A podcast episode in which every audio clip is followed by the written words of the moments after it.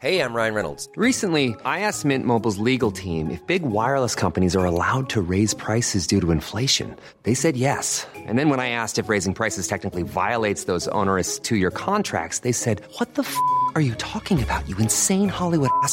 So to recap, we're cutting the price of Mint Unlimited from $30 a month to just $15 a month. Give it a try at mintmobile.com slash switch. $45 upfront for three months plus taxes and fees. Promo for new customers for limited time. Unlimited more than 40 gigabytes per month. Slows. Full terms at mintmobile.com.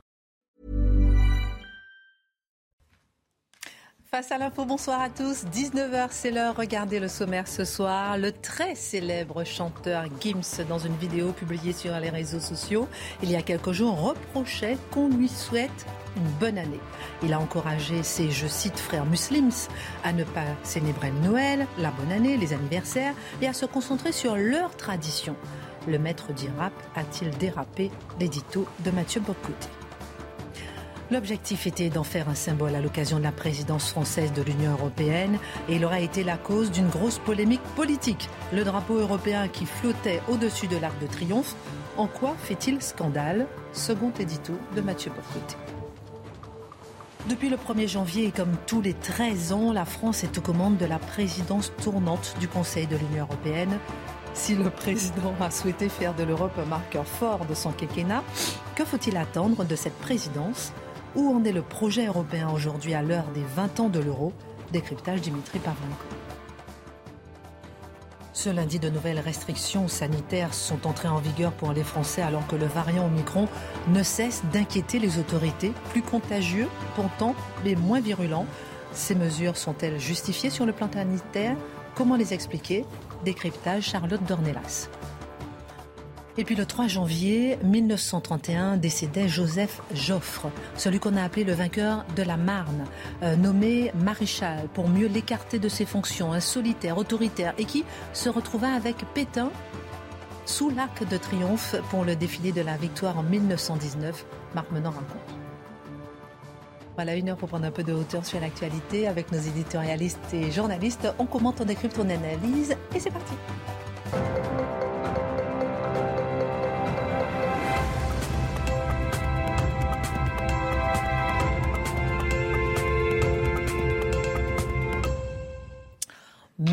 Merveilleuse année 2022 à tous nos téléspectateurs qui nous regardent euh, et qui sont très nombreux. On vous embrasse très très fort. Bonne année mon Marc, bonne année ma Charlotte, bonne, année, mon Dimitri, bonne année. Bonne année. Voilà. Ça va? Vous avez passé un bon Noël? Euh, Enfin, bonne année aussi, aussi une, Tout un- ça, un tout ça, réveillon absolument. Qu'est-ce que vous retenez vous de vos vacances? Vous qui avez été au Québec. Oui, absolument. Ben, il faisait chaud, il faisait moins 15. Euh, donc j'ai multiplié les balades au froid, au froid pour en vous. slip dans la sur, neige, euh, ouais, exactement. Ben, pas en slip tout de même. Bon, en, en parka, sur le Mont-Royal, très belle montagne au cœur de Montréal. C'était formidable. C'était se couper du monde pour, quel- pour une douzaine de jours avant de se lancer à la, je dirais, au retour au cœur de la vie Vous française. avez l'air reposé. En tout cas, Oui, vous avez plongé au cœur de la vie française tout à l'heure. Et vous, mon Dimitri? Familial. Familial, formidable. J'aime bien son grand sourire. Jean, Jean, posez pas plus de questions que ça. Charlotte Moi, pareil, très familial. très, Ok, euh, très je bien. sors. Non, non, mais c'était Très positif. Mais... Bon, et mon Marc? Ah Bah forcément, la, la- la petite famille, euh, les, les fillettes, ouais, elles sont formidables. Et puis j'ai posé euh, le point final à mon prochain livre. Ouh là là là j'ai terminé le livre, j'étais content, petit bébé, il est là maintenant. Bravo, euh, fier. ouais, ouais, ouais, ouais. Mais je vous dis rien de Je suis plus. fière de vous. Je suis Voilà. fière de vous. Bravo, bravo, bravo. Moi, il y a un truc qui m'a énervé là dès le début de l'année. Ah, En quoi ça, ça choque? Vous allez me dire pourquoi. Est-ce que ça, avec ça, ça choque moins Est-ce que ça, ça choque? Est-ce que... On va en parler? Absolument. Bien. Ça vous a choqué, vous, l'histoire du drapeau? Oui. je vais vous raconter ça tout à l'heure. Je mettrai On en parlera. touche. Vous, Dimitri, ça vous a choqué? Je dirais que l'année, euh, voilà, ça, nous, ça apporte de l'actualité du moulin à face à l'info. ce genre d'affaires. Et Je mon pense que c'est cher une boulette de Mathieu... l'Élysée. Je pense que c'est une Et mon cher Mathieu va nous raconter, va nous expliquer est-ce que c'est mieux ça tout seul, est-ce que c'est les deux. Et en quoi euh, ça, ça peut choquer, ce petit truc-là euh, de trois couleurs différentes. Et rappelons que la couleur bleue, il a déjà changé. Hein, la couleur bleue. On va commencer par le rappeur Gims. Il vient de créer la polémique du Nouvel An, une deuxième polémique du Nouvel An, à part les drapeaux, on va dire, hein, en expliquant qu'il ne souhaitait plus qu'on lui souhaite la bonne année ni son anniversaire, puisque ces traditions ne seraient pas conformes à l'islam. Est-ce que c'est pas une étrange manière de commencer la nouvelle année en France? Ça témoigne d'un certain sens de l'ingratitude de la part de ce monsieur par rapport à la société française et la culture française. Alors, point de départ, on pourrait se dire, certains l'ont proposé, on pourrait se dire, il ne s'agit que d'une polémique parmi d'autres, alimentée par le système médiatique. N'y accordons pas d'attention d'aucune manière. On a entendu ça quand même depuis, depuis quelques, en fait, de- aujourd'hui, depuis quelques heures. Or, c'est tout le contraire, me semble-t-il. Nous sommes devant une polémique révélatrice. Une polémique qui permet d'entrer d'un coup, par la culture populaire, au cœur de l'époque, au cœur d'une polémique qui révèle véritablement une certaine tendance idéologique dominante aujourd'hui et qui porte sur la remise en question en tant que telle non seulement de l'identité française, on le savait, ça s'était déjà bien entamé, mais de la possibilité même d'accepter les codes de base des sociétés occidentales, de la civilisation occidentale, de la temporalité occidentale. Et ce n'est pas qu'une polémique parmi d'autres, je le redis. Euh, Maître Gims, on l'appelait ainsi autrefois. Gims, appelons-le aujourd'hui. Maître, ça lui allait pas très bien quand même. Disons ça comme ça. Donc appelons-le Gims, appelons-le G. Bon, quoi qu'il en soit, Monsieur G, euh, il n'en est pas à son premier propos anti-français. C'est un spécialiste, c'est un multirécidiviste de l'insulte anti-française. C'est un multirécidiviste des appels à- au piétinement de l'identité française, à la volonté d'humilier la France. Et de ce point de vue, il est bien représentatif d'une tendance présente dans le rap qui n'est pas qu'une une tradition musicale comme une autre, mais qui souvent se présente comme une tradition musicale militante, une tradition musicale qui se constitue dans le procès de la société française, de la société occidentale. Donc prenons au sérieux cette polémique, regardons ce qu'elle veut dire aujourd'hui et ce, je dirais ce dont elle est révélatrice. A beaucoup, beaucoup de questions. hein. Est-ce qu'il n'est pas tout de même euh, tout simplement absurde de contester le calendrier, de remettre en question les vœux de la nouvelle année? Oui, alors le point de départ, euh, monsieur qui est né euh, au Zaïre, aujourd'hui en République du Congo, euh, qui est arrivé en France euh, vers deux ans, on pourrait dire que le pays- Congo belge. hein. Oui, absolument. Le Kinshasa. pays qui lui a permis, Kinshasa. qui lui a permis euh, de devenir une figure centrale de la culture populaire, une- un homme tout à fait prospère, un homme tout à fait riche. Voilà un homme qui n'a pas grande considération pour le pays qui l'a accueilli. Mais on pourrait dire par ailleurs, c'est peut-être un homme rusé parce qu'aujourd'hui, celui qui aime le pays qui l'accueille sera plutôt mal vu. On l'accusera, on l'accusera finalement de se soumettre à la société d'accueil et c'est davantage en diffamant le pays d'accueil, en crachant sur le pays d'accueil, en humiliant le pays d'accueil, en piétinant le pays d'accueil qu'on pourra emprunter l'ascenseur social parce qu'on dira voilà un homme qui nous dit nos vérités. Plus il nous insulte, plus il dit vrai. Plus il est ordurier, plus il est dans la vérité à notre sujet. Hein, c'est l'espèce de conscience trouble des Occidentaux qui se révèlent dans leur admiration pour ceux qui les conspuent. Mais cela dit, euh, Monsieur G, euh, Gims donc est peut-être étrangement en connexion avec la logique de l'époque. Alors je m'explique. On est dans une époque qui invite le monde à se désoccidentaliser, les sociétés occidentales à se désoccidentaliser, à se déchristianiser aussi. Pourquoi? Au nom de l'inclusion, au nom de l'ouverture, au nom de l'ouverture à l'autre qui toujours viendrait nous civiliser, civiliser par sa présence rédemptrice et divine. Eh bien, dans cette logique, on peut dire que la culture française, en France, tout comme la culture québécoise au Québec, la culture italienne en Italie, sont des cultures suprémacistes, hégémoniques. De quel droit la culture française serait-elle hégémonique en France? On nous dira, la culture française n'est qu'une culture parmi d'autres en France, et pour véritablement être inclusive, la société française doit demander à la culture française historique de se privatiser, de devenir une culture parmi d'autres dans le vivre ensemble diversitaire, dans l'inclusion rédemptrice. Alors, dans cette idée, finalement, l'inclusion, qu'est-ce que c'est? Ça consiste à chasser de l'espace public la culture nationale. Alors tout ça, on est familier avec ça, on en parle souvent ici. C'est au cœur de nombreuses propositions politiques. Au cœur, c'était au cœur du rapport Thuot hein, qui nous disait qu'on devait passer de l'assimilation à l'intégration, à l'inclusion. Et l'inclusion, qu'est-ce que c'était? C'est la société d'accueil qui cesse de se proposer comme modèle. Mais le point d'aboutissement de cette logique de désoccidentalisation, de déchristianisation, de défrancisation, c'est la rupture avec le calendrier chrétien.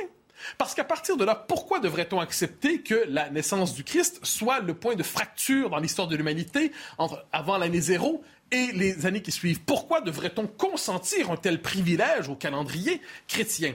Je précise que dans le monde anglo-saxon, souvent, on ne dit plus 2000 ans après Jésus-Christ. On va dire les, euh, B- on va dire de notre ère, hein, de 500 ans avant notre ère, France 500 ans. hein. Moins, cela dit, moins. la- dans le monde anglo-saxon, la référence à- avant Jésus-Christ, après Jésus-Christ, a été véritablement marginalisée. Elle demeure néanmoins plus présente dans le monde européen, dans le monde francophone. Alors, ce qui est intéressant, c'est que c'est tout à fait dans la logique de l'époque. C'est la logique du multiculturalisme intégral qui se radicalise d'une époque à l'autre. Et on nous dira effectivement pourquoi les musulmans devraient-ils vivre selon le calendrier chrétien? Et là, les calendriers sont nombreux sur cette terre et les révélations religieuses sont nombreuses sur cette terre.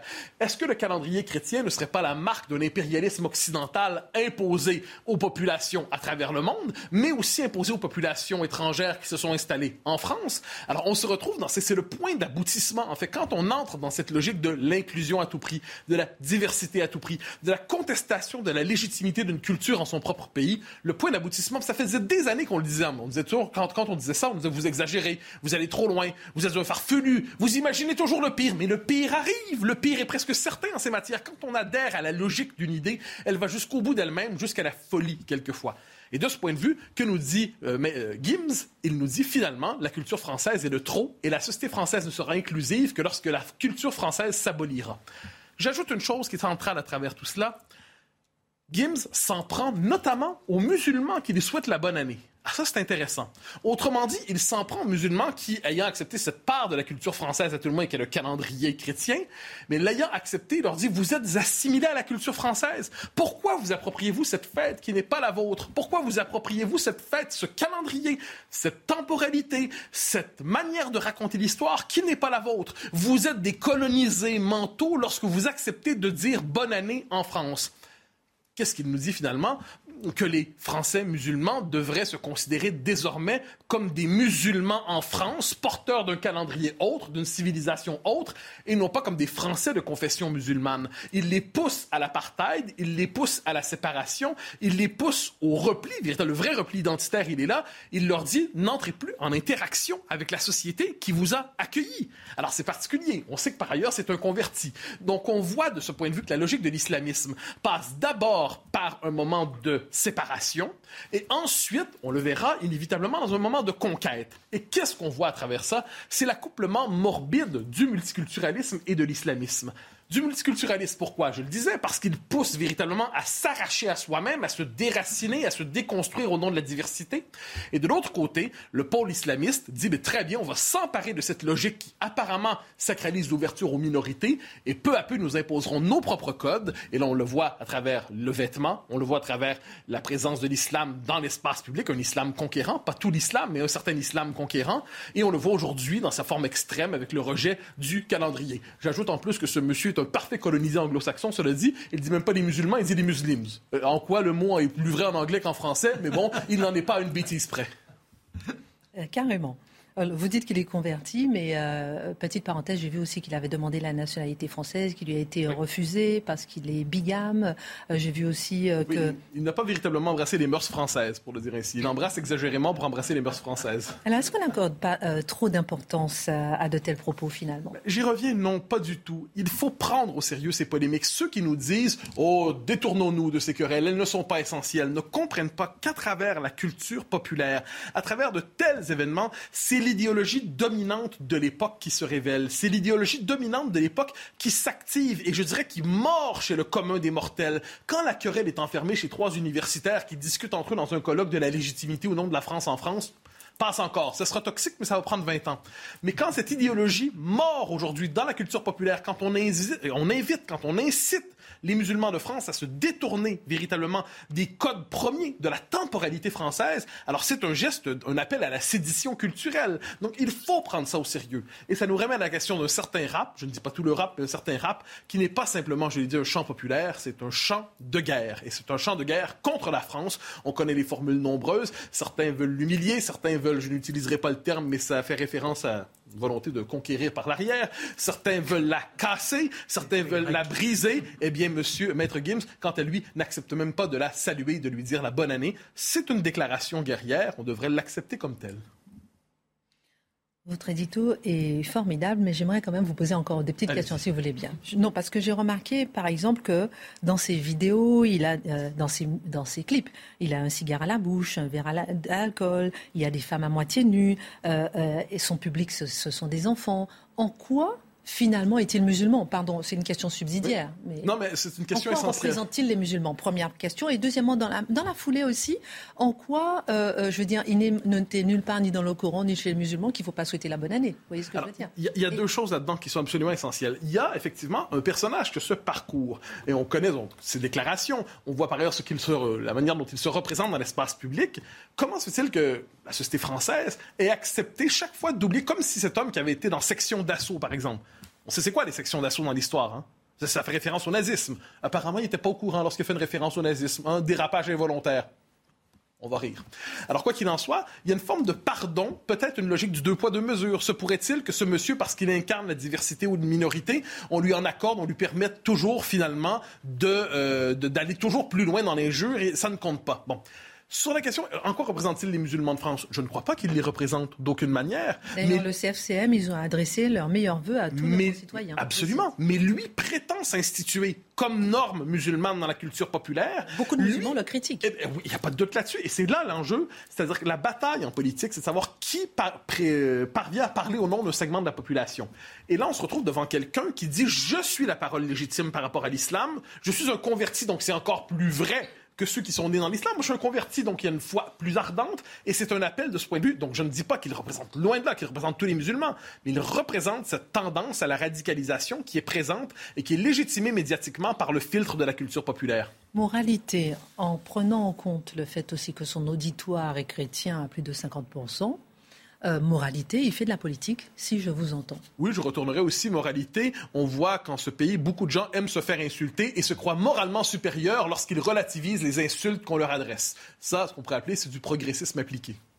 Qui veut dire un petit mot Bah, il y a surtout un manque de culture. Alors, il était parfait, comme toujours, Mathieu, euh, parce que tout- toute euh, son analyse euh, est- une sinistre réalité. Mais n'oublions pas que ça n'a rien à voir avec la religion. Le premier de l'an, le 1er janvier, c'est Charles IX qui, avec le fameux traité du Roussillon, si ma mémoire est bonne, c'est en 1584 quand il fait le grand tour de- France avec sa mère Catherine de Médicis, d'une région à l'autre, on n'a pas le même jour de l'année, il dit ça sera le 1er janvier. Et n'oublions pas que les Égyptiens 20 siècles, euh, deux siècles avant, euh, avant Jésus-Christ, fêtaient eux aussi le Nouvel An avec euh, de, de grandes festivités, et ce n'était pas pour honorer je ne sais trop quel dieu chrétien.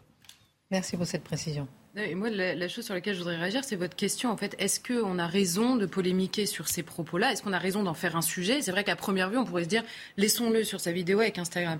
Mais notons qu'on vit dans un pays dans lequel quiconque a constaté, avant que Maître Gims parle, le séparatisme culturel d'une partie de l'immigration, que ce soit avec l'islam ou autre, a eu droit à sa polémique dans tous les médias et ça fait 30 ans que ça dure. Et là, on constate qu'il n'y a pas de polémique quand on a sous les yeux exactement ce que, ce que certains prévoyaient, ce que certains redoutaient ou ce que certains constatent aujourd'hui. Et quand on parle de la dimension culturelle de l'islam, c'est ça, c'est que certains aujourd'hui se servent de l'islam, non pas pour affirmer leur identité, mais pour expliquer leur identité en se différenciant de celle de la France. Est-ce qu'il est possible pour nous, Français, de se sentir insultés d'une part et inquiets sur l'avenir de ce pays où on ne cesse de parler de vivre ensemble à mesure qu'on constate qu'il n'existe pas et qu'il ne peut pas exister. On a fait des chroniques sur le joyeux Noël avant de partir. Déjà, ça me fait mal au cœur. Mais alors si en plus on peut même plus souhaiter une bonne année, je sais pas où on va en fait. hein. Mais Tout le monde est parti. là. Encore Mathieu, ensuite, ensuite, euh, ensuite Dimitri. Mais je dirais tout cela est dans la nature des choses. Charlotte dit le joyeux Noël. Mais une fois qu'on conteste le joyeux Noël, évidemment qu'on va contester ensuite le premier de l'an.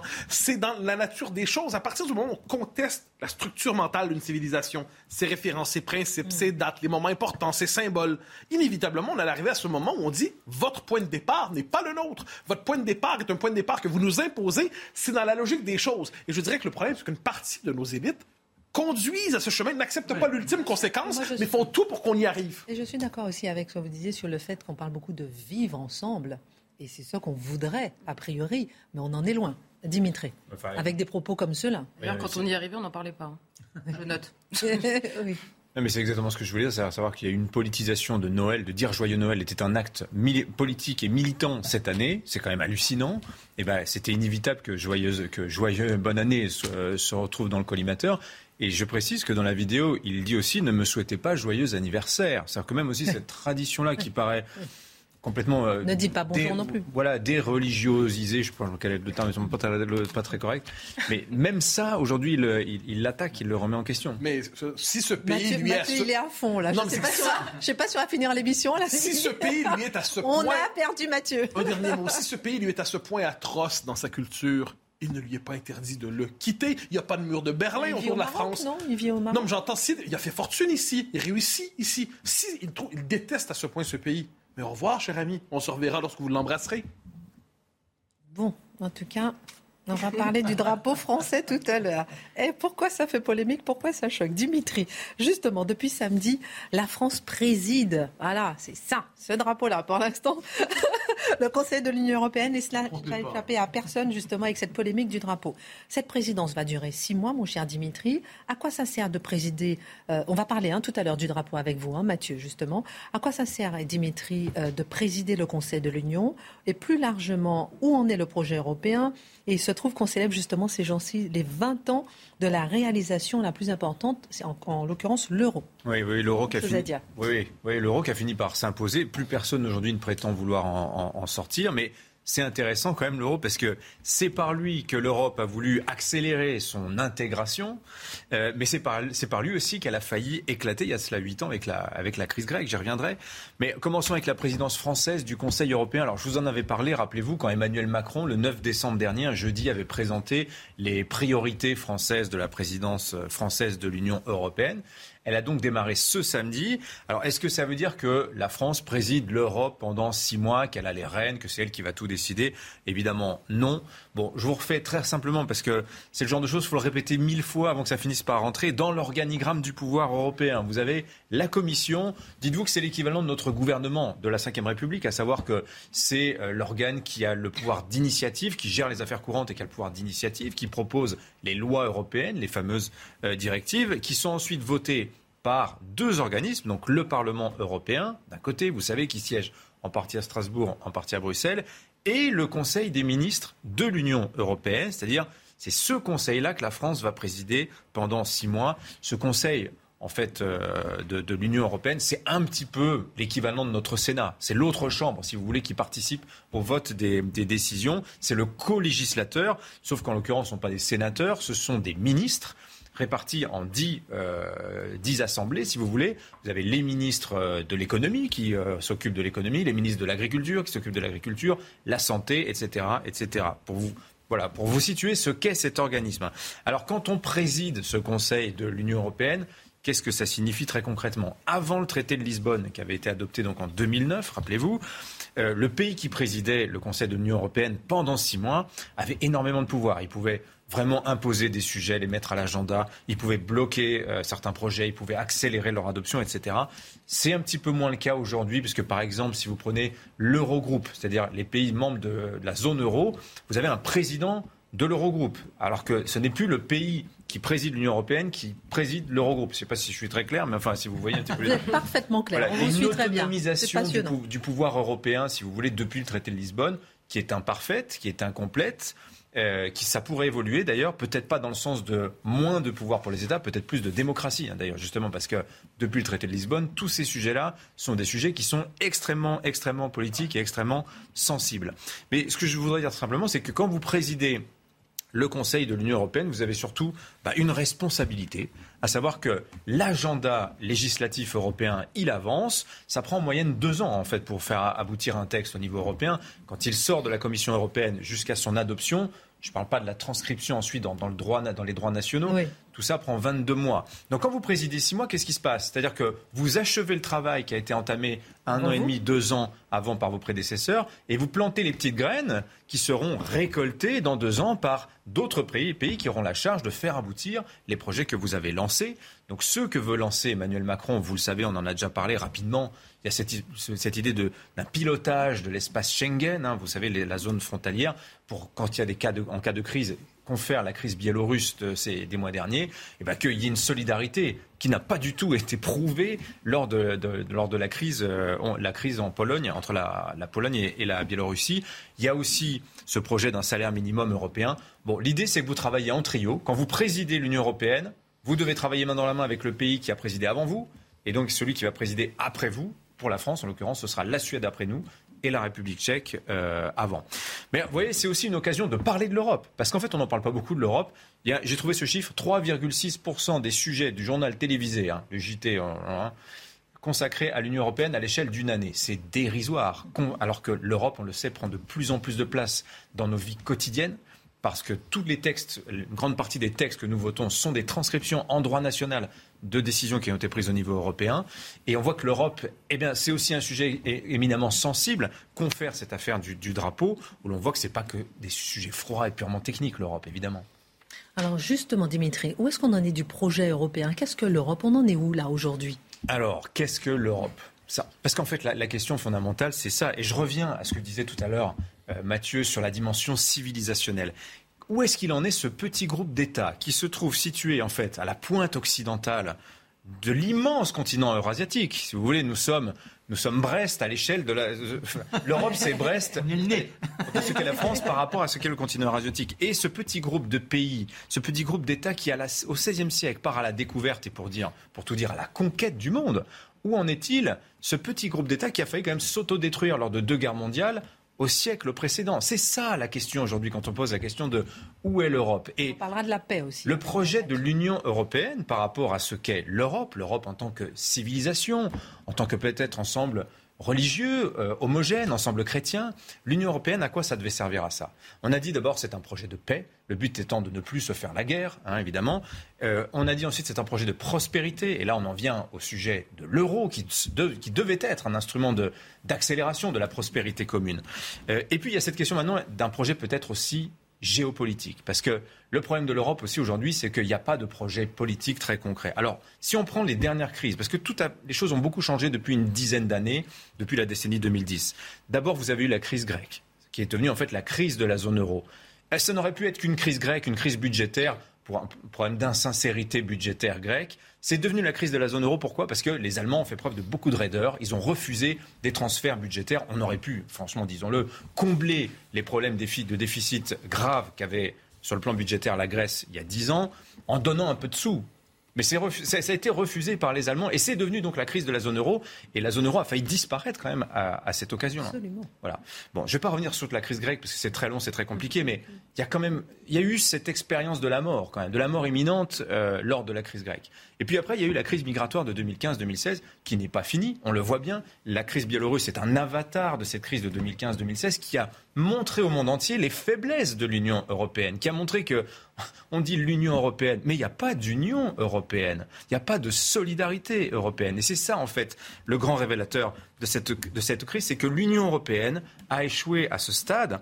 Euh, dans son projet, à apporter par le collectif un surcroît de puissance à ses États membres. Cette idée que dans l'Europe, un État serait un peu plus qu'un État. Alors la question qui, subsiste, et celle à laquelle on revient toujours, c'est face à ça, est-ce qu'il faut davantage ou est-ce qu'il faut moins d'intégration européenne? Je ne suis pas très original en vous posant la question. Non, mais, ça, nous intéresse. Mais ce qui est intéressant, c'est la réponse qu'apportent les Européens, en l'occurrence les, les, les, nationaux de chacun des États membres. Sondage qui est paru dans le journal du dimanche juste avant Noël qui montre bien qu'il y a des divergences importantes sur cette question au sein de l'Union européenne. Si vous prenez en France, à cette question, est-ce qu'il faut plus ou moins d'intégration? 40% des répondants français vous disent non, non, il faut une Europe des nations avec davantage de souveraineté des États. 40%. Et vous avez en face, 5 ans, 29%, pratiquement l'électorat d'Emmanuel Macron d'ailleurs, euh, qui souhaite au contraire une souveraineté européenne dans le cadre d'une Europe plus intégrée. Vous avez donc plus de, en France plus de souverainistes que d'européistes. Eh bien, vous allez en Italie, vous allez en Allemagne, eh bien, c'est le contraire. Notamment en Italie, vous avez 50% d'européistes contre un bloc de 35% à peu près de souverainistes. Cette Italie, qu'on disait en guerre contre l'Europe il y a quelques années, rappelez-vous, sur l'affaire des migrants avec Matteo Salvini, etc. etc. Donc oui, les lignes sont un petit peu mouvantes aussi d'une année à l'autre dans, dans, dans, dans, les États. Mais la question est là, et elle est aujourd'hui, elle n'a pas de réponse. Il n'y a pas de réponse commune des États membres pour plus ou moins d'Europe. Et puis, euh, vous n'avez même pas parlé de la crise sanitaire, c'est encore un autre sujet. Alors, dernier mot, euh, Dimitri, justement, parler de surcroît de puissance. La Commission européenne prétend être une commission géopolitique. Qu'est-ce que ça veut dire? En un mot. Hein eh bien, en un mot, c'est quoi la géopolitique? Hmm. La géo, c'est le territoire. Hmm. Politique, c'est la puissance. Donc, si vous voyez, c'est une logique qui est très française, ça. La puissance par le territoire, sur son territoire. Ça veut dire être capable de résister à une agression ou quand on vous teste, à vos frontières, notamment. Donc ça veut dire, le territoire, c'est aussi des frontières. Et Dieu sait, qu'on en a parlé sur ce plateau, combien la question des frontières, elle est aujourd'hui maltraitée en Europe. Parce que il y, a, un déni de certains sur l'existence des frontières. Euh, et d'ailleurs, c'est en partie une, des choses que Emmanuel Macron euh, souhaite faire évoluer dans le cadre de la présidence française de, de l'Union européenne. Donc vous voyez, la crise migratoire, la crise grecque ont révélé que l'Europe avait trop de vulnérabilité. La question est-ce que aujourd'hui les Européens sont capables, ils le souhaitent-ils, apporter une forme politique à ces défis-là? Est-ce qu'ils souhaitent travailler ensemble ou rester à l'échelle des nations? On voit que pour l'heure, il n'y a pas de réponse définitive sur cette question. Merci euh, beaucoup pour cette analyse, euh, mon cher Dimitri. Et dans un instant, on parlera des drapeaux avec euh, justement de tout ça avec mon cher Mathieu. On va marquer une courte pause et on va se retrouver pour parler aussi avec ma chère Charlotte des restrictions sanitaires. Qu'est-ce que ça veut dire derrière les restrictions? Pourquoi avoir choisi encore des restrictions à partir d'aujourd'hui? On va analyser tout ça avec Charlotte tout de suite. Rendez-vous avec Pascal Pro dans l'heure des Pro 2 du lundi au jeudi de 20h à 21h. Retour sur le plateau de Face à l'info avec euh, nos éditorialistes et journalistes. Je vais vous faire un cadeau tout de suite parce que je ne peux pas attendre. je ne peux pas attendre. Comme on va en parler tout à l'heure. Vous voulez le drapeau français ou le drapeau européen À moi que le drapeau français. Oh là là Oh là là, alors là, ça se discute Pardon. même pas. Alors, et vous, ma Charlotte Pareil mais, et le drapeau européen Oui, Et vous, mon Dimitri Ah, Dimitri, il prend le drapeau français et européen. J'ai pas le Je pardonnez-moi. Ah. Et mon cher Mathieu. Drapeau français. Si c'est le drapeau non, mais, non, mais vous rigolez, vous n'avez pas tous pris le drapeau. Pardon. Et là, et là Vous n'avez pas tous pris le drapeau. Vous avez trois drapeaux européens dans la main. Pardon, je me lève. Non, non, non, non. Hors de question. Alors, on va parler de cette polémique sur le drapeau, vous l'avez compris. Hein, j'ai fait tout Paris pour vous trouver des drapeaux. Il y avait des drapeaux français, mais les drapeaux européens, ils étaient très, très, ah, très, très, rares. Il n'y a pas de demande ah. Il n'y a pas de demande, on en parlera dans un instant. Tout a été vendu, ça, ça serait inquiétant. oui, peut-être. Et acheté par le gouvernement. Vous n'êtes pas sympa. Oh, vous êtes dur. Hein, oh là là, la reprise, ils sont, euh, ils sont chauds bouillants. Alors là, ça va va pas arranger. C'est le début de l'année, c'est la rentrée et euh, de nouvelles restrictions sanitaires ont marqué la rentrée. Alors, j'ai retenu Jean-Luc Mélenchon à l'Assemblée nationale qui a répondu à Olivier Véran. Vous avez semé un chaos indescriptible du fait de votre imprévoyance. De nouvelles restrictions donc contre le Covid, beaucoup d'opposition. Qu'est-ce qu'il faut en penser concrètement, ma chère Charlotte? Il faut noter qu'il devient difficile de suivre rationnellement les décisions du gouvernement. Moi, je suis évidemment pas médecin, euh, personne ne l'apprend, euh, donc je ne vais pas discourir ici euh, de, la pertinence de telle ou telle décision médicale. En revanche, on peut, on a tous une intelligence et on peut tous comprendre qu'il y a quand même deux comment dire, deux crises parallèles. Il y en a une qui est sanitaire, évidemment, et il y en a une autre qui est politique dans la gestion de cette crise sanitaire. Je vais m'attarder un peu là-dessus. Juste pour faire le point, il y a 91% de la population éligible qui est aujourd'hui vaccinée en France. Olivier Véran nous dit qu'il y a 500 000 contaminations. Euh, donc il y a beaucoup de contaminations avec une très forte... De deux par seconde. Voilà. Oui, c'est compte en secondes maintenant pour toujours plus impressionner euh, tout le monde. Et on a un nouveau variant qui s'appelle Omicron, Omicron, euh, chacun choisira. Et nous dit-on et constate-t-on dans les pays dans lesquels il s'est beaucoup développé, un variant qui est plus contagieux, mais moins dangereux, avec moins de formes graves, moins d'entrées à l'hôpital pour ce variant-là. On nous dit aussi depuis le début que l'immunité naturelle, et c'est très logique, l'immunité naturelle, donc quand on a attrapé ce virus, est la meilleure donc c'est une bonne nouvelle pour tous ceux qui ne risquent pas, euh, statistiquement évidemment, c'est pas individuellement, mais de contracter la forme grave du virus. Et pour ceux qui risquent de contracter la forme grave du virus, il y a la vaccination qui, d'expérience euh, dans, les pays dans lesquels elle est installée, réduit les formes, graves euh, pour ces personnes-là. Donc ça, c'est le, constat, on va dire, la situation dans laquelle nous sommes. Maintenant, quelles sont les décisions prises par le gouvernement aujourd'hui? Alors, on a évidemment l'école. Alors, avec toujours, au bout de deux ans, on a toujours un gouvernement qui euh, explique ce qui va se passer à l'école avec toute la mise en place à faire dans la nuit qui précède la rentrée. Je ne sais pas comment ça se fait que ça fait deux ans que ça continue. Le dimanche soir, l'école apprend tout ce qu'il va falloir mettre en place avec en plus des documents qui font des dizaines de pages. C'est absolument, euh, voilà. Donc il y a cette question-là. Il y a le masque dans la rue. Souvenez-vous, quand on a retiré le masque en extérieur, les médecins, la plupart des médecins sur les plateaux expliquaient qu'on avait compris désormais que le masque à l'extérieur ne servait à rien. deux mois après, finalement, apparemment, ça sert à quelque chose. Ça sert surtout à une chose, et certains médecins l'ont dit d'ailleurs, c'est à nous conditionner. Si on le porte tout le temps, du coup, on le porte tout le temps. Oui, super. Donc on est, on est à nouveau pris pour des enfants de deux ans et demi, c'est agréable. Ensuite, il y a la question euh, de, de, la, de la perte, et d'ailleurs euh, Jean-Luc Mélenchon a beaucoup insisté là-dessus, mais de la perte de ce gouvernement dans des détails euh, qui euh, qui euh, font ressortir le mot absurdistan, hein, souvenez-vous. Alors il faut être assis et non pas debout, le pop-corn au cinéma, etc. Il se perd dans, des, dans une infinité de détails qui ressemblent plus à quelque chose que de ridicule qu'autre chose au bout de deux ans de, de, de, de Covid, de pandémie. Et on a enfin le pass vaccinal. Alors là, on, on va revenir au tout début, le pass sanitaire. Le but du pass sanitaire, c'était de dire à partir du moment où vous allez dans un endroit où vous risquez de croiser des gens, on va mettre en place un pass sanitaire pour éviter de contracter ou de transmettre le virus. Très bien, on a mis en place ce pass euh, sanitaire. On a vu les contaminations exploser ces derniers temps avec encore une fois une population vaccinée à 91%. Donc on a compris au moins une chose, c'est que le vaccin n'empêchait ni de contracter la maladie, ni de la transmettre. Et alors là, on retrouve euh, la rhétorique de certains sur l'Union européenne. Si ça ne marche pas, c'est qu'on n'en a pas assez. Donc on va faire encore plus. On va faire encore plus et on va passer au pass vaccinal. Alors là, le pass vaccinal, c'est simplement la différence, c'est qu'il faut être vacciné pour entrer dans un endroit. Jusqu'à aujourd'hui, vous, deviez être vacciné ou avoir un test négatif ou avoir contracté la maladie et donc être immunisé naturellement, euh, une très bonne immunité. Donc là, en clair, on vire simplement les gens qui sont testés négativement c'est les seuls qui peuvent faire rentrer, alors que c'est les seuls, a priori, puisqu'ils sont testés, dont on est sûr qu'ils n'ont pas le virus, puisque je rappelle que les gens vaccinés peuvent l'avoir. Donc ça n'a aucun sens rationnellement, ça n'a absolument aucun sens, sauf une, évidemment, c'est, et d'ailleurs ils l'ont dit très clairement, inciter à la vaccination, qui, rappelons-le, ne n'empêche pas euh, nécessairement ni de contracter ni de transmettre le, virus. Et on, on, fait ça à un moment où on a un variant qui, nous dit-on, fait moins de formes graves.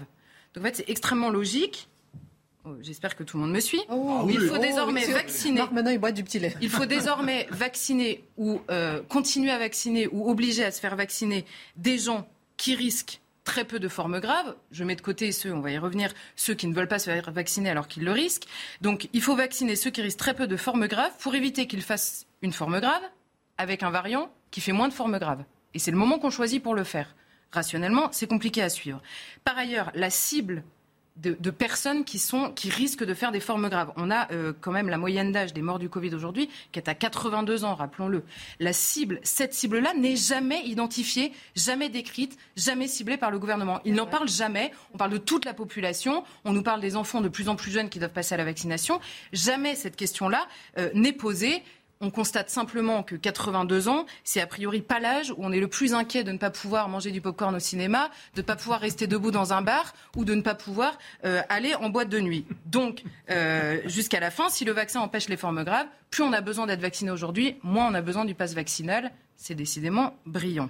Donc, ce qui est clair, c'est que sur le plan sanitaire, c'est à n'y rien comprendre. Alors, c'est incompréhensible sur le plan sanitaire. Comment expliquer ces nouvelles mesures du coup? Bah, déjà, il y a une logique dans laquelle on est depuis le début, qui est celle de l'enfermement, qui est celle de ne pas euh, euh, se poser la question de l'hôpital. Tout le monde l'a dit, donc je ne vais pas m'attarder là-dessus. Euh, et qui est celle de l'enfermement. on n'y arrive pas, on a une vague, on enferme et on reprend toujours les mêmes outils qu'on a pris depuis le début. C'était évidemment compréhensible au début d'être un peu perdu et de faire un peu comme tout le monde. ça devient compliqué aujourd'hui. Mais la deuxième, la, chose la plus insupportable dans la rhétorique du gouvernement aujourd'hui, c'est euh, la, question politique, la manière de faire de la politique en insistant sur les décisions. D'abord, de faire des non-vaccinés euh, des boucs émissaires. On nous explique, Olivier Véran nous dit, ne pas se faire vacciner aujourd'hui, c'est non-assistance à personne en danger parce qu'on peut transmettre le virus. On sait, encore une fois, qu'on peut désormais le transmettre, même quand on est vacciné, que les non-vaccinés, pour rentrer dans un restaurant ou aller au cinéma aujourd'hui, devaient se faire tester. Donc on savait qu'ils n'avaient pas le Covid. Donc euh, il y a cette question du bouc émissaire. On a quand même des médecins qui ont appelé à ne pas soigner ou à faire payer euh, les soins pour les personnes non vaccinées. je ne sais pas si tout le monde réalise quand même où on en est, où, où les gens sont partis euh, dans, les décisions qu'ils veulent prendre. Ensuite, on a la charge. Alors, c'est surtout Éric Dupont-Moretti que j'ai noté, il accuse d'irresponsabilité les, comment dire, les, les hommes politiques qui mettraient pas de jauge dans leur meeting ils ne peuvent pas légiférer là-dessus parce que la Constitution l'empêche. Donc je note que la Constitution est irresponsable dans la bouche de M. Dupont-Moretti. Très bien, qui nous parle d'état de droit toute la journée par ailleurs, formidable. Je veux un petit verre de ma chère. Ouais, je vais boire un une petite. Mathieu, Mathieu, vous qui étiez au Québec, au Canada, euh, c'est pire, non? Euh, oui, oui, oui, oui. Non, mais rassurez-nous, ça nous fait du bien d'entendre ça, une petite respiration. Bon, Buvez un petit verre d'eau, ma Charlotte. Depuis quelques jours, en fait, depuis la veille du premier de l'an, euh, couvre-feu à 22 heures. Euh, restaurants fermés et interdiction de recevoir des gens chez soi, sauf des personnes seules. Euh... Non, non, on ne peut pas recevoir même des, sa famille. Non, donc c'est ah, vous pas... avez passé un super Noël. Ah, pour ceux qui aiment la vie intime, c'était le paradis. Mais... bon, je ferme la parenthèse. Alors, ma chère Charlotte, après Eric Dupont-Moretti, oui, alors on a, on a également la promesse de bonheur. Toutes ces, à, chaque fois qu'Olivier Véran nous impose des nouvelles restrictions, il nous annonce que c'est bientôt fini. Ça fait deux ans que ça dure, donc on a compris quand même que maintenant il fallait être un petit peu prudent dans les promesses de bonheur de Olivier Véran. Et là, il nous dit il nous dit peut-être que ce sera la dernière vague. Alors déjà le peut-être, euh, méfions-nous. Ensuite, pourquoi dit-il que c'est la dernière vague? Et en même temps, nous annonce-t-il on va réduire le délai des rappels de vaccins à partir du 15 février prochain. Les vagues n'ont jamais duré euh, un an et demi, me semble-t-il. Donc c'est difficile de le croire. Et sur la question de la parole politique, ce qui est grave, c'est que d'abord c'est énervant, mais surtout, décidément, je ne vais pas y arriver. C'est la descente aux enfers. On se demande pourquoi est-ce que euh, les gens ne croient plus, ne veulent plus croire, ne veulent plus adhérer aux décisions, en tout cas une partie euh, des Français. Je vais prendre un seul exemple. Emmanuel Macron, en février, il garantissait, je le cite, qu'il ne conditionnerait pas l'accès à certains lieux à la vaccination.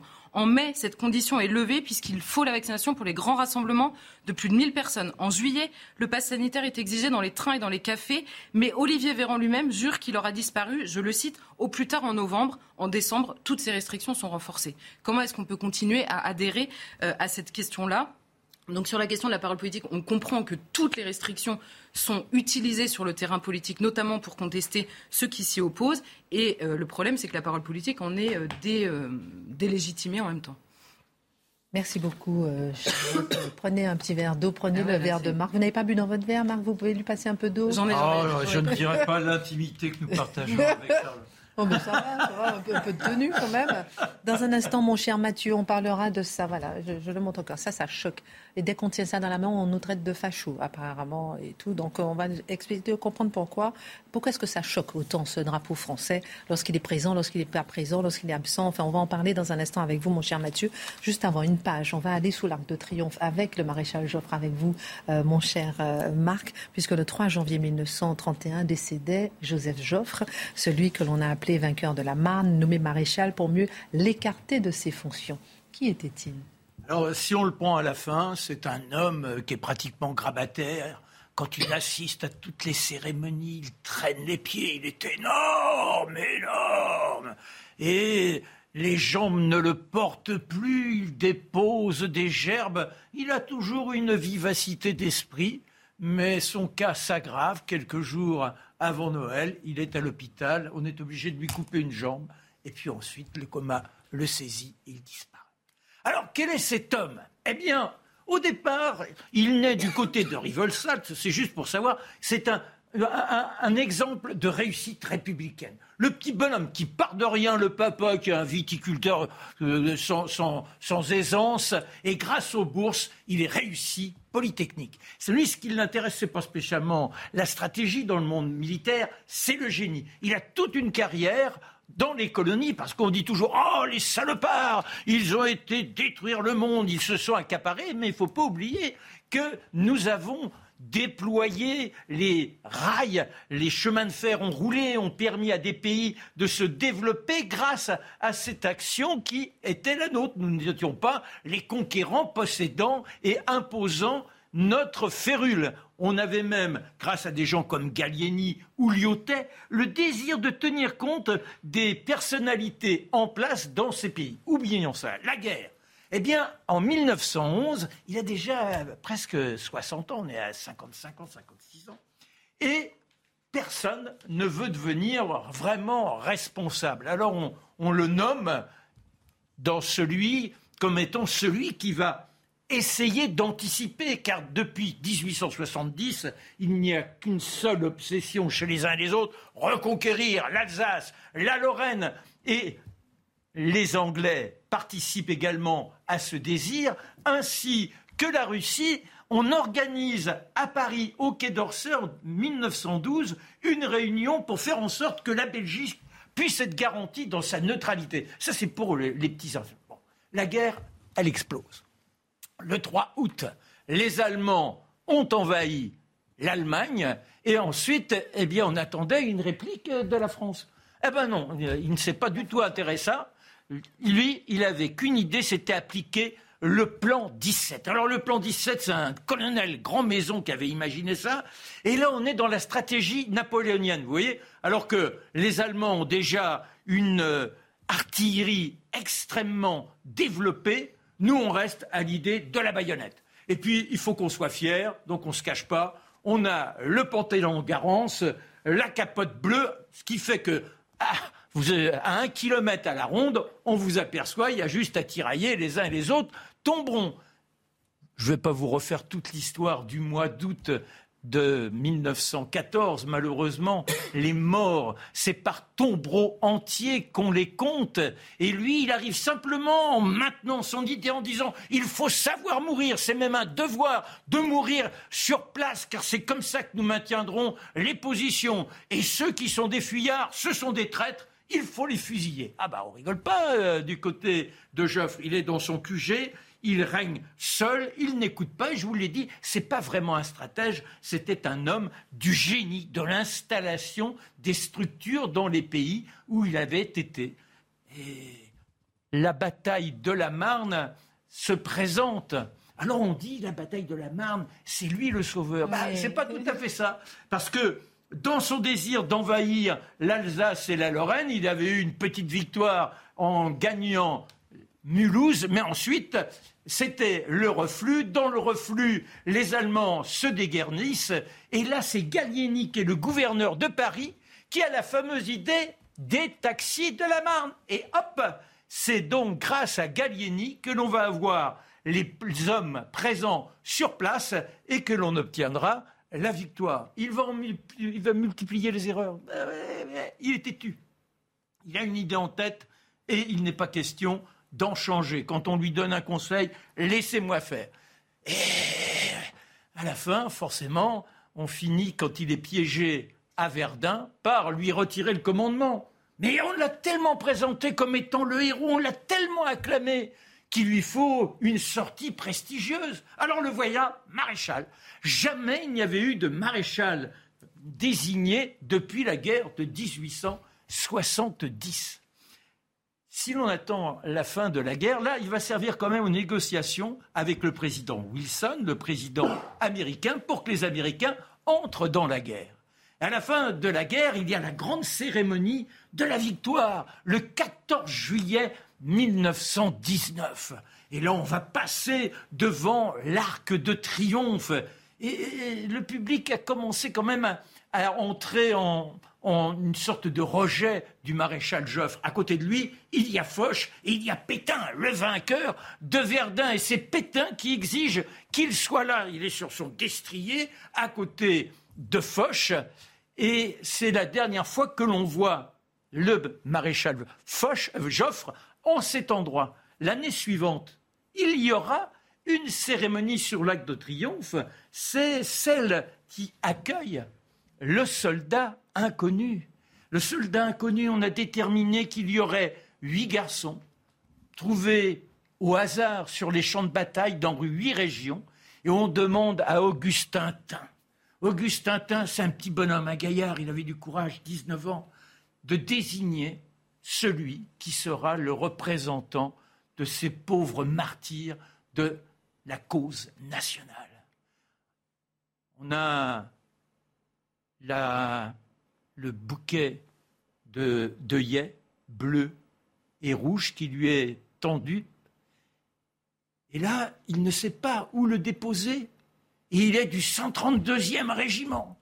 Il est du 6e, du 6e bataillon. Alors, dans les deux cas, si vous additionnez 132-6, eh bien, sur les huit tombeaux, pof, il va choisir le 6e. Et c'est comme ça que l'on aura le soldat qui, le lendemain, sera transféré sous l'Arc de Triomphe. La flamme, on la réanime depuis 1923. Et puis n'oubliez pas que le drapeau tricolore, c'est du 17 juillet 1789, lorsque Lafayette a euh, le bleu et le rouge, la cocarde, et que le roi Louis XVI se présente à l'hôtel de ville, et là il ajoute un petit blanc qui est le symbole de la royauté, et c'est comme ça que naît le drapeau français. Vous avez à peu près tout le puzzle, et le maréchal Joffre, qui était un héros peut-être, mais disons qui peut être contesté.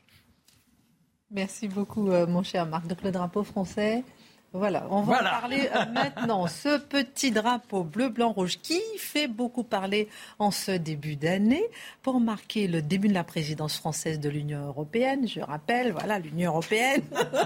le gouvernement a décidé de faire flotter seul le drapeau européen sur l'Arc de Triomphe ce qui n'a pas été sans susciter une vive querelle donc pour ouvrir l'année 2022. Euh, Est-ce qu'il faut réellement être choqué, mon cher Mathieu? Dites-nous tout. Je, suis de ceux qui, seraient qui sont choqués qu'on se choque de la présence du drapeau français en France. Disons ça comme ça. Ceux qui voient en ce symbole magnifique un symbole de repli sur soi, un symbole de xénophobie, un symbole de peur de l'Europe, de peur de la différence, ces gens-là, pour moi, vivent dans un monde parallèle. Et ce n'est pas la réalité. Alors, retour sur le fond de la querelle la France prend la présidence de, l'Europe, pour reprendre la formule consacrée pour les prochains mois. Et Emmanuel Macron, s'il y a une conviction forte chez lui. C'est l'homme du en même temps. Et le en même temps, c'est quelquefois l'art du paradoxe. Mais s'il y a une conviction dénuée de tout paradoxe chez Emmanuel Macron, c'est la conviction européiste. Or, il n'est pas surprenant qu'il ait voulu marquer l'espace public. Euh, pour lui, c'est une possibilité remarquable pour la France. C'est la possibilité donc de commander au destin de l'Europe pour un temps. Pour lui, c'est les Giscardiens souvent eu le désir de voir l'Europe se constituer sur le mode fédéral. C'était le rêve de Valéry Giscard d'Estaing d'être président des États-Unis d'Europe. Donc, on voit tout ça. C'est une conviction de fond chez les européistes.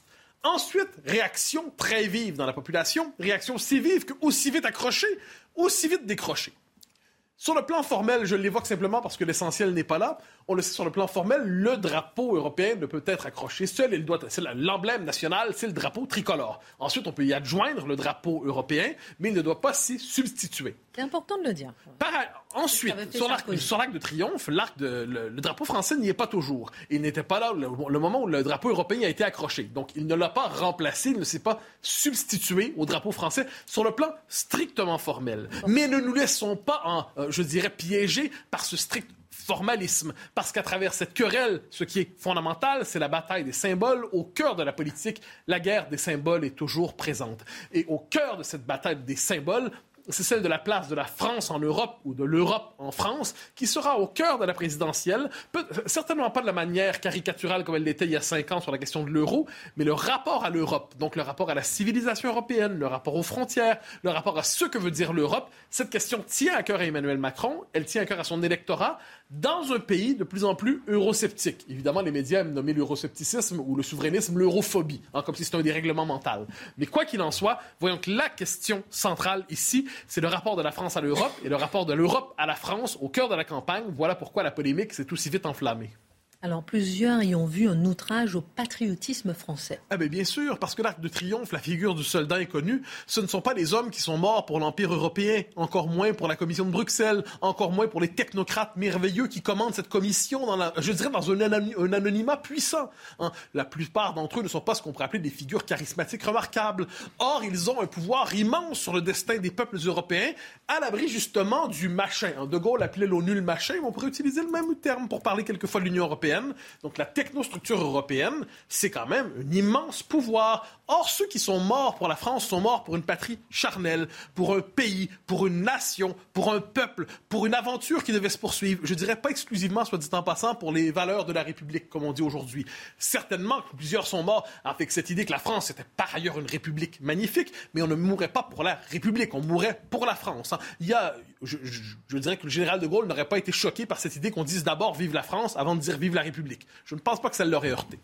Quoi qu'il en soit, on meurt pour la France patrie charnelle, on meurt pour la France patrie historique, on meurt pour la France nation, nation et civilisation. Or, ce qu'on voit en ce moment, c'est une volonté de transfert de sacré. J'aurai l'occasion d'y revenir. Donc, on ne peut pas confisquer le sacrifice des morts pour la France, des hommes morts pour la France, en les transférant en des morts pour l'Europe. C'est factuellement inexact et c'est faire blessure à leur mémoire. Ça ne veut pas dire ensuite que l'Europe n'est pas une cause noble et belle. Ça ne veut pas dire que la civilisation européenne n'est pas une civilisation magnifique, bien qu'aujourd'hui elle se définisse surtout à la manière de fantasmes bureaucratiques et juridiques et post-nationales et désincarnés et déchristianisés. Bon, mais ça c'est l'Europe d'aujourd'hui. L'Europe comme civilisation vaut bien mieux que les européistes d'aujourd'hui. Cela dit, l'Europe est un projet légitime, mais on ne peut pas transférer sur le mode de la réécriture historique le sacrifice d'hommes qui ont pris les armes pour leur pays et faire en sorte finalement de les présenter comme morts pour l'Europe. Ce symbole était vexant dans les circonstances. C'était une offense à la mémoire. Je crois que même Valérie Pécresse, dans les circonstances, qui cherche à consolider son appui dans l'électorat conservateur ou national, a envoyé ce signal. Elle a dit Emmanuel Macron a un rapport trouble à l'histoire de l'Europe. Elle a cherché de la France. Elle a cherché à brandir le drapeau en disant moi au moins je ne le renie pas. Alors Clément Beaune a critiqué sévèrement ceux qui se sont désolés d'une telle substitution. Ah, c'est un de mes passages préférés de cette polémique. Parce que qu'a-t-il cru voir derrière la critique de la présence exclusive du drapeau européen hein? L'extrême droite, bien sûr, l'extrême droite. Ah, on se demande quelquefois comment l'épeler. Ça Est-ce qu'il y a vraiment un trait d'union? L'extrême droite comme concept. Alors la méchante extrême droite, qui est partout présente, dont la définition ne cesse de s'étendre, qui est hégémonique et fantomatique tout à la fois, qui est partout et qui hante le pays, mais que nous ne parvenons pas à identifier clairement, l'extrême droite donc est encore dans le paysage. Qu'est-ce qu'on nous dit fondamentalement? Ça nous dit d'abord et avant tout que le concept d'extrême droite est un concept qui ne sert pas à décrire, mais à décrier. C'est un concept qui sert à transformer en monstre celui à qui on l'accole. Il nous dit bien peu de choses sur celui à qui on l'accole, sinon qu'on le désigne à la vindicte publique à la manière d'un infréquentable, à la manière de nouveaux mécréants. Donc, le concept de l'extrême droite utilisé en de telles circonstances, c'était une manière simplement de, reprendre une formule que j'affectionne, dire attention, chien méchant. Ne discutez pas avec ces personnes, ils aboient plutôt que de réfléchir. Leurs arguments sont à ce point irrecevables qu'on ne peut pas les accepter, on ne peut même pas les entendre. Extrême droite, détournez-vous. Par ailleurs, il y a quelque chose d'étonnant à cette idée que de privilégier le drapeau français relève aujourd'hui de l'extrême droite. Il y a quelque chose d'un peu... Je comprends pas. On ne peut pas aimer le drapeau français sans... On, on ne peut pas d'abord l'aimer. On peut l'aimer à condition de l'adjoindre, de le marier au drapeau européen. Mais qui aime d'abord le drapeau français? N'est-il pas euh, coupable en fait d'un amour exclusif, d'un amour terrifiant, d'un amour régressif? Autrement dit, on ne peut aimer ce drapeau aujourd'hui que si on le conjugue au drapeau européen. Il y a quelque chose d'étonnant là-dedans. Mais ne nous trompons pas, ça fait quand même plus de 30 ans, sinon 40 ans, qu'on associe le drapeau français, la Marseillaise, le patriotisme à l'extrême droite, à l'extrême droite, à la terrifiante extrême droite. Et on, est, en envie à se dire quelquefois, vous savez, des hommes de 40 qui sont entrés dans la résistance immédiatement ou qui sont allés à Londres, eh bien, vous croyez que ces gens-là, euh, fondamentalement, au fond de leur cœur, ils, ils, euh, ils vibraient pour quoi? Ils vibraient pour la patrie française, pour la nation française. Aujourd'hui, on mépriserait les raisons qui ont poussé tant d'hommes à entrer en résistance en 40. On mépriserait les raisons qui ont poussé tant d'hommes à accepter l'ultime sacrifice en 14-18. Autrement dit, le concept d'extrême droite aujourd'hui sert simplement à disqualifier ceux qui ne répètent pas le slogan autorisé du moment. Mais je le redis, on a associé l'amour privilégié du drapeau, drapeau français à l'extrême droite. Ça nous en dit beaucoup sur l'imaginaire politique de ceux qui utilisent de telles insultes. Mais allons à l'essentiel, euh, Mathieu. Ne dit-on pas que l'Europe, c'est la paix? Oui, on Beaucoup l'ont souligné. On le dit. Mais, euh, mais, mais, cela dit, bon, alors il faut rappeler une chose. Fondamentalement, euh, l'Europe, c'est la paix, c'est une formule que je trouve un peu rapide. Après 45, ce qui assure la paix en Europe, je ne le dis pas en m'en réjouissant, je fais simplement le constater, c'est l'armée américaine. C'est l'armée américaine qui empêche les Russes, véritablement, de se rendre, de traverser l'Europe de l'Est, de frapper ensuite au cœur de l'Europe. Donc, je dirais, ce n'est pas le symbole de la paix. J'ajouterais, c'est un symbole fort légitime par ailleurs, mais de la paix, c'est un peu vite dit. L'histoire de la paix dans l'Europe occidentale, elle est autre. Ensuite, je dirais que ce n'est même pas un symbole d'union de l'Europe. Quand il y a eu la chute de l'Union soviétique, la fin de la guerre froide, qu'est-ce qu'on a vu? On a vu véritablement la diversité des intérêts nationaux s'exprimer autour de la crise yougoslave, ensuite autour de la crise grecque, autour de la crise des migrants. Il n'y a pas de politique unifiée européenne parce qu'il n'y a pas d'unité des intérêts européens. De ce point de vue, drapeau de la paix, c'est un peu rapide. Dernière question. Finalement, comment interprétez-vous cette querelle? Ah ben voilà, on arrive à l'essentiel. Vous savez, euh, à l'échelle de l'histoire du monde, quand on plante son drapeau quelque part, c'est qu'on fait un geste de souveraineté, de possession, on s'empare d'un endroit. Si je plante mon drapeau quelque part, je dis cet endroit est à moi. De ce point de vue, c'est un acte de conquête symbolique. L'idéologie européiste a exercé le temps d'une querelle un acte de conquête sur l'arc de triomphe. On peut dire qu'à l'échelle de l'histoire, c'est assez récurrent. Hein. Lorsqu'une religion s'empare des bâtiments d'une autre religion, elle veut les reconvertir, elle veut les reconditionner, leur donner une nouvelle vocation. Ainsi, telle église devient une mosquée. Euh, ou pour donner d'autres exemples aussi. Et eh dans cet esprit, on peut dire qu'en s'emparant de l'Arc de Triomphe, c'est une manière de dire ce symbole nous appartient. Ce symbole, il est réorienté, il est repensé dans la logique de l'Empire européen. Ça ne veut, euh, de ce point de vue, c'est un geste militant, c'est un geste idéologique fort. Alors, est-ce que c'est un scandale absolu? Vous savez, les scandales absolus, j'aime pas ça beaucoup. Mais je veux voir la signification politique derrière ce geste. C'est une manifestation d'un européisme tel qui transforme la France aujourd'hui en province de l'Empire européen faut dire que Christophe Castaner a déjà dit lui-même que l'élection présidentielle française est une élection locale à la grandeur de l'Europe. Pour les européistes, la grandeur de la France consisterait à se dissoudre dans l'Empire européen. On permettra que certains Français n'acceptent pas ce destin rabougri pour la France. 10 secondes. Une petite réaction, Dimitri, si vous voulez. Ensuite, Marc et Charlotte. Mais, je, veux dire, euh, moi je pense que c'est une erreur politique de la part de, de l'Élysée. Je me demande si elle n'a pas été faite sciemment pour bien marquer pour que Emmanuel Macron plante le drapeau euh, de l'Europe, s'approprie cette cause-là, euh, dont personne ne veut accessoirement euh, dans l'élection présidentielle. Je pense que c'est y a une manœuvre politique derrière. Peut-être suis-je suis complotiste, mais Alors, Marc, je pense à l'Arc de Triomphe. Il avait déjà été habillé, déguisé, habillé. Ah c'est quand même symbolique, l'Arc de Triomphe. Il, est actuellement, il est souillé, cet Arc de Triomphe. C'était cette grande opération qui a duré pendant quelque temps. Je pense qu'il y a des lieux que l'on doit garder comme étant mythiques. C'est, sinon, on est dans l'offense à ceux qui se sont sacrifiés, comme l'a si bien dit Mathieu tout à l'heure. Charlotte, 10 secondes. Ah la seule chose, c'est qu'on nous, répète effectivement depuis deux jours que l'Union européenne, c'est la paix et la puissance, comme si les gens qui s'offusquaient de l'absence du drapeau français étaient donc contre la paix et contre la puissance, ce qui est absurde, d'autant qu'on constate que l'Union européenne, la, paix, donc c'est l'inverse de la guerre. La guerre, elle est interne avec le djihadisme, il me semble pas. Il me semble qu'on a été frappé très récemment et que, notamment par des gens qui étaient arrivés par les voies européennes et que l'Union européenne n'a pas servi euh, à protéger la France et elle peut être extérieure et la puissance, grâce à l'Union européenne, elle est discutable. Elle a même été sur